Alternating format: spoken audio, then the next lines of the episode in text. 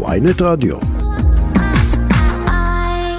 שלום לחברת הכנסת מרב מיכאלי, יושבת ראש מפלגת העבודה. שלום שרון, אני חייבת להגיד, שמעתי את סוף הראיון. את יודעת, אה, יוסי דגן אומר, זה אה, ברור מה אני חושב, את שואלת אותו על אה, פיגועי תג מחיר, והוא אומר, מה זאת אומרת? בכלל לא צריך לשאול אותי, ואני אומרת לך, שבימים האחרונים מתפרסמת מודעה של מספר עצום של שמות, של רבנים, אנשי אקדמיה, של משייכים את עצמם לציונות הדתית, כך או אחרת, וקוראים אה, בעצם לשחרורו ובעצם מגנים את הרשעתו אה, של האיש ששרף אה, משפחה אה, ונידון לשלושה מאסרי עולם לדעתי. הוא הורשע בשלל עבירות. שלושה מאסרי אה, עולם ועוד עשרים שנה. כן. בדיוק, ו- והוא, והם חתומים על המודעה שבעצם מגנה את ההרשעה שלו וקוראת אה, לפחות להקלה בתנאי מעצרו, לא כל שכן חלקים אה, אה, קוראים לשחרורו, והם לגמרי לגיטימיים ב...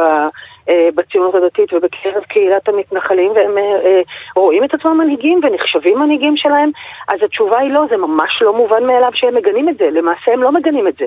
ולמעשה לא שם, אנחנו לא שומעים גם מהפוליטיקאים שהם מנהיגים את ה... או שמייצגים או שעומדים בראש הזרם הזה גינויים לפיגועים של יהודים.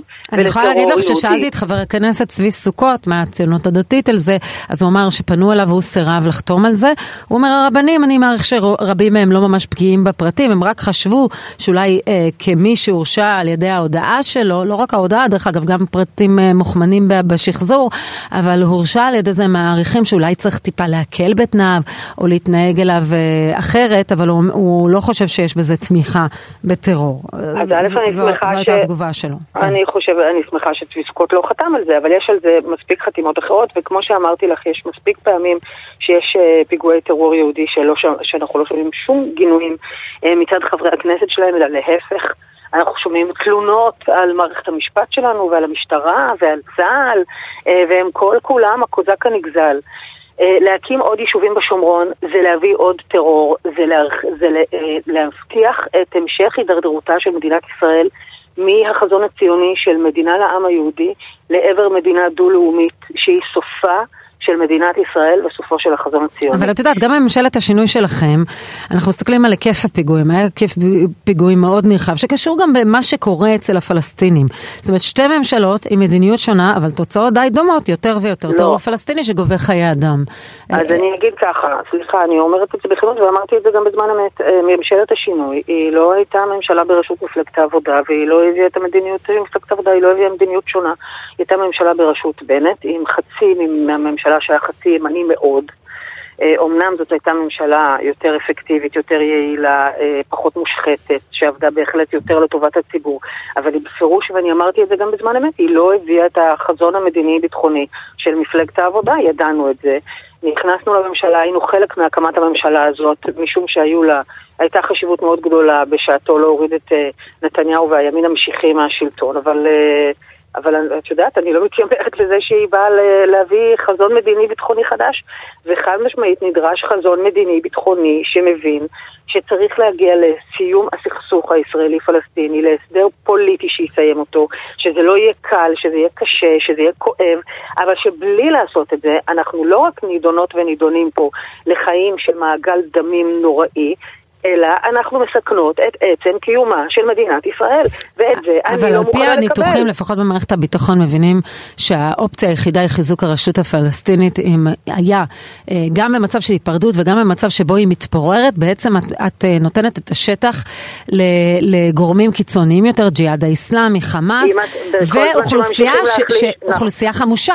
עם אוכלוסייה, כל בית שישי עם נשק. אה, כן. שרון יקרה, זה מה שממשלת נתניהו עשתה, ממשלות נתניהו, תחת נתניהו, ב-15 שנה האחרונות החלישו את הרשות הפלסטינית וחיזקו את חמאס. נתניהו שנבחר ב-2009 להבטחה אני אמוטט את שלטון חמאס, חמאס מאז שנתניהו נבחר אה, לראשונה ב-2009 הוא גדול וחזק לאין שיעור והרשות הפלסטינית מוחלשת לאין שיעור וזה דבר שהוא מנוגד לאינטרס לא רק הביטחוני אלא הקיומי של מדינת ישראל ואם אנחנו לא נהפוך את המגמה הזאת ונחזור לתהליך שלום להבנה שחייבת להיות היפרדות שמשמעה סיום הסכסוך והסדר פוליטי שיחזיר את מדינת ישראל לחזון ציוני של מדינה שבונה את עצמה ולא שולטת בעם אחר, אז אין לנו תקומה. אני רוצה ללכת איתך לעניינים הפנימיים שלנו, המהפכה המשפטית.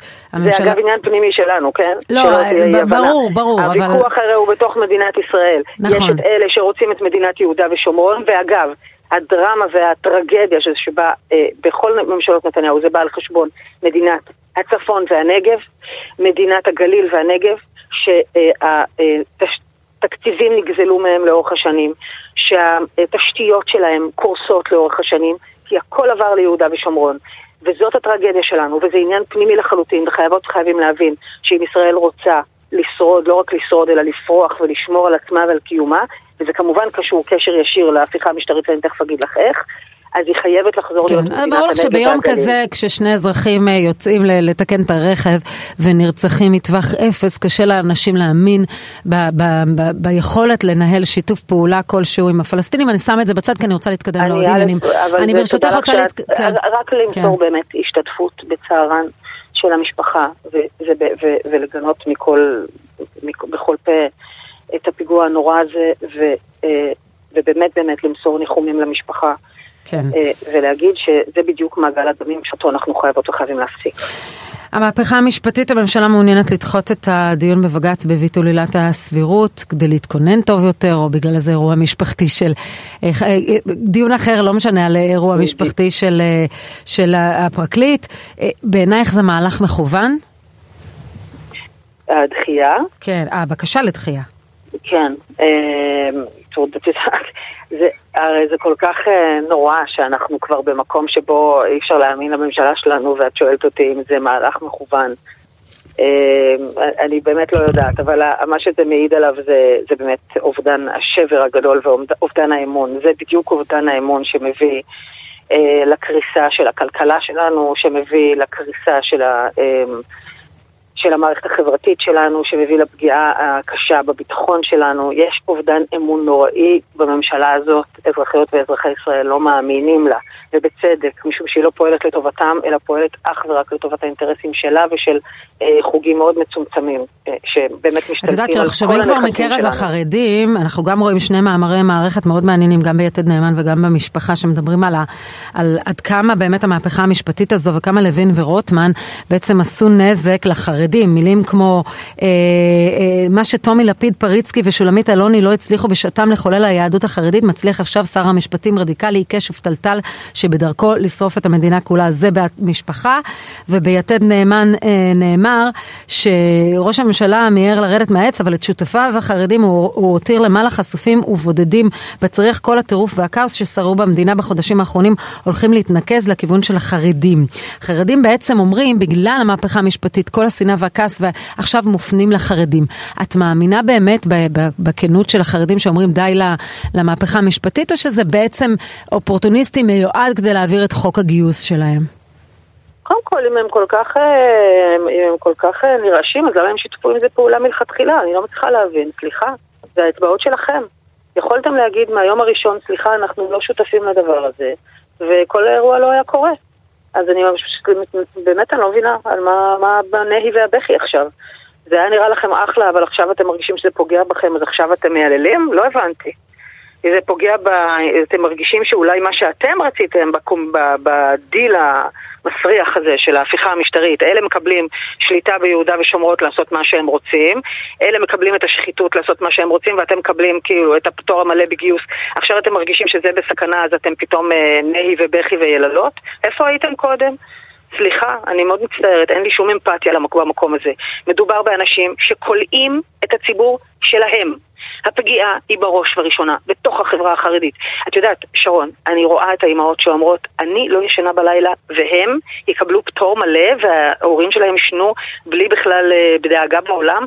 זה מצד אחד, ומצד שני אני רואה את כל בחורי הישיבה שמגיעים אליי ללשכה, עם בעיניים כלות מסתכלים על האפשרויות שחסומות בפניהם, שירות בצבא, לימודים, עבודה. להכיר את העולם. הם לא קיבלו חינוך, הם מתוסכלים מזה שאין להם בגרות, שאין להם איפה להשלים בגרות.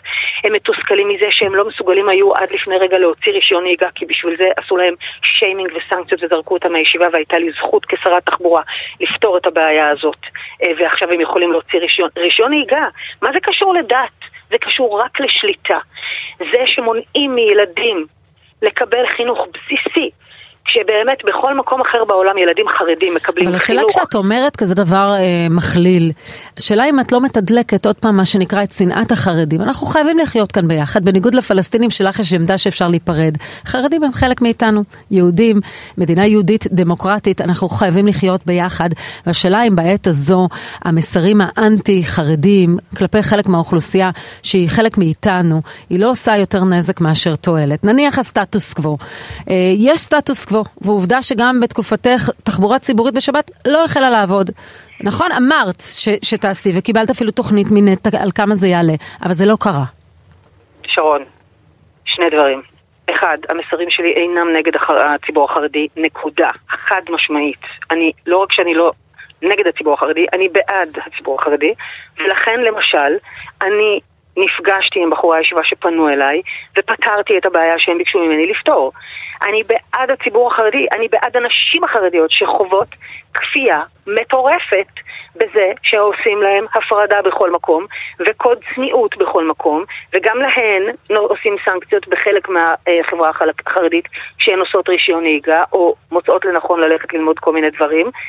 אני ממש בעד הציבור החרדי. אני חד משמעית נגד ההנהגה העסקנית והרבנית המושחתת שלו, שבסך הכל מתחזקת את השליטה שלהם במשאבים, חד משמעית. אז, אז לא למה בתקופתך, למרות לא האמירות... לא מונע, רגע, כן. שנייה שרון, וזה בוודאי לא מונע משנאה. אני אינני בן אדם שונא, אני לא שונאת אף איש ואף אדם, ובוודאי לא חלקים מהציבור. שתיים, לגבי החיים המשותפים. בוודאי שאנחנו חייבות וחייבים לחיות פה ביחד. אבל האם זה מקובל עלייך? יש בישראל חוק חינוך חובה. אם את לא תשלחי את הילדות והילדים שלך לבית ספר, את תלכי לכלא. אבל אם הם יכולים לאסור לילדים שלהם ללמוד לימודי ליבה ולמנוע מהם את זה, אז הם מקבלים אה, רשות לעשות את זה. זה לא ייתכן. במדינה דמוקרטית, חלק מהרעיון הוא שיש חוק וכולם כפופות וכפופים לאותו חוק. אם החוק הוא לא טוב, אז כולם צריכים להיות לא כפופים אליו. ואם החוק הוא נכון, אז כולם צריכות וצריכים להיות כפופים אליו. ולא לגדל פה אה, אוטונומיות נפרדות, זה חותר תחת העיקרון של מדינה ושל חיים משותפים. אי אפשר להמשיך ולדבר במונחי חיים משותפים כשרק צד אחד צריך כל הזמן לעשות ויתורים. ומי ששינה את הסטטוס קוו לאורך השנים זה החרדים. הסטטוס קוו כלל 400 עילויים שילמדו תורה, לא יותר מזה. הסטטוס קוו לא לא, אין בו ולו מילה וחצי מילה על הפרדה, לא באקדמיה, לא במעיינות, לא, אבל לא לאורך השנים אחר. גם הממשלות שהעבודה הייתה חברה בהן, לאורך השנים ראו את הגידול באוכלוסייה ועדיין חידשו את uh, uh, חוקיה או פשרות הגיוס למיניהן, בוא נשים את זה שנייה בצד, אני רוצה להספיק גם על תחבורה ציבורית. מי שפתח כן. שם את, ה, את, ה, את הסכר הזה היה בגין, לצערי. מי שפתח את הסכר למספר הלומדים הלא, שהם לא לומדים בעצם, הרי הם לא לומדים וזה גם, את יודעת, זה סוד גלוי, זה שקר מוסכם שכביכול לומדים, איזה לומדים? הם פשוט פטורים משירות בצה"ל.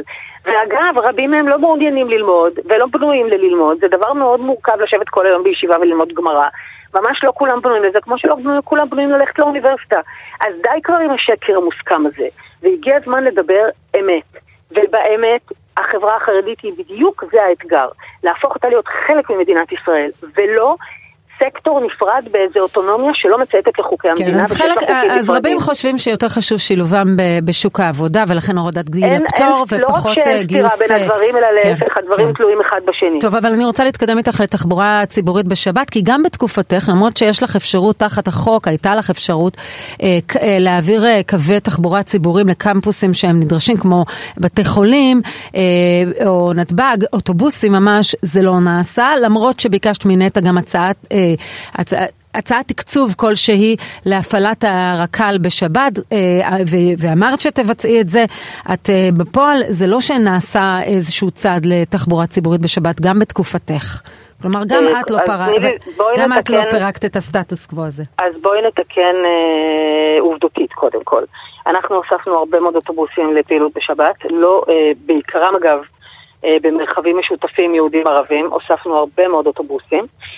ויכול, ו, ושוב, אני, אני אגיד לך עכשיו את מה שאמרתי בזמן אמת, הייתה לי קואליציה שחלקה את הדתית, ולא הייתה לי שם אפשרות לעשות מהפכים בסוגיות דת ומדינה, אני לא מסתירה את זה, לא הסתרתי את זה גם בזמן אמת. לגבי הרכבת הקלה, סיפור אחר. אילו הרכבת הקלה הייתה מתחילה לפעול בזמני, היא הייתה פועלת גם בשבת. אני לא רק ביקשתי מנטע הערכה תקציבית, אני הנחיתי את נטע להיערך לזה מבחינה מערכתית. אבל מה זה שונה? במה זה שונה מאוטובוסים? להסביר. זה שונה, זה חוק אחר, זה בדיוק העניין. האוטובוסים פועלים לפי חוק אחד, וזה באמת מבחינה חוקית מסובך להפעיל אותם בשבת. הרכבת הקלה פועלת מתוקף חוק אחר, שבו אין איסור על נסיעה בשבת. ולכן מבחינה חוקית, מבחינה מערכתית ומבחינה תקציבית, אנחנו הכנו את הקרקע לפעולה של הרכבת הקלה בשבת. אילו היא הייתה מתחילה לפעול בתקופתי, היא הייתה פועלת בשבת. וגם עכשיו התוכנית מוכנה ונמצאת על השולחן, ואני קוראת לשרה רגב להרים אותה ולהפעיל אותה.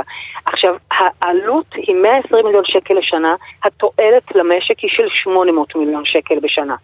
זה אפילו ברמה הכדאית כן, אבל הזכרת שותפים שלך, את מניחה שגם עם השותפים שלה אה, מירי רגב. אני לא מניחה שום דבר, כן. אני יודעת שעם השותפים שלי על הדבר הזה, כמו שאני אומרת, אני אומרת אמת, על האוטובוסים לא הייתה לי דרך אה, להתמודד איתם, על הרכבת הקלה כן. ולכן גם למירי רגב יש אפשרות, אולי אין לה אפשרות להוסיף אוטובוסים אה, בכל מקום שראוי בשבת, אבל הרכבת הקלה יש לה אפשרות כי החוק הוא חוק אחר והוא מאפשר את זה.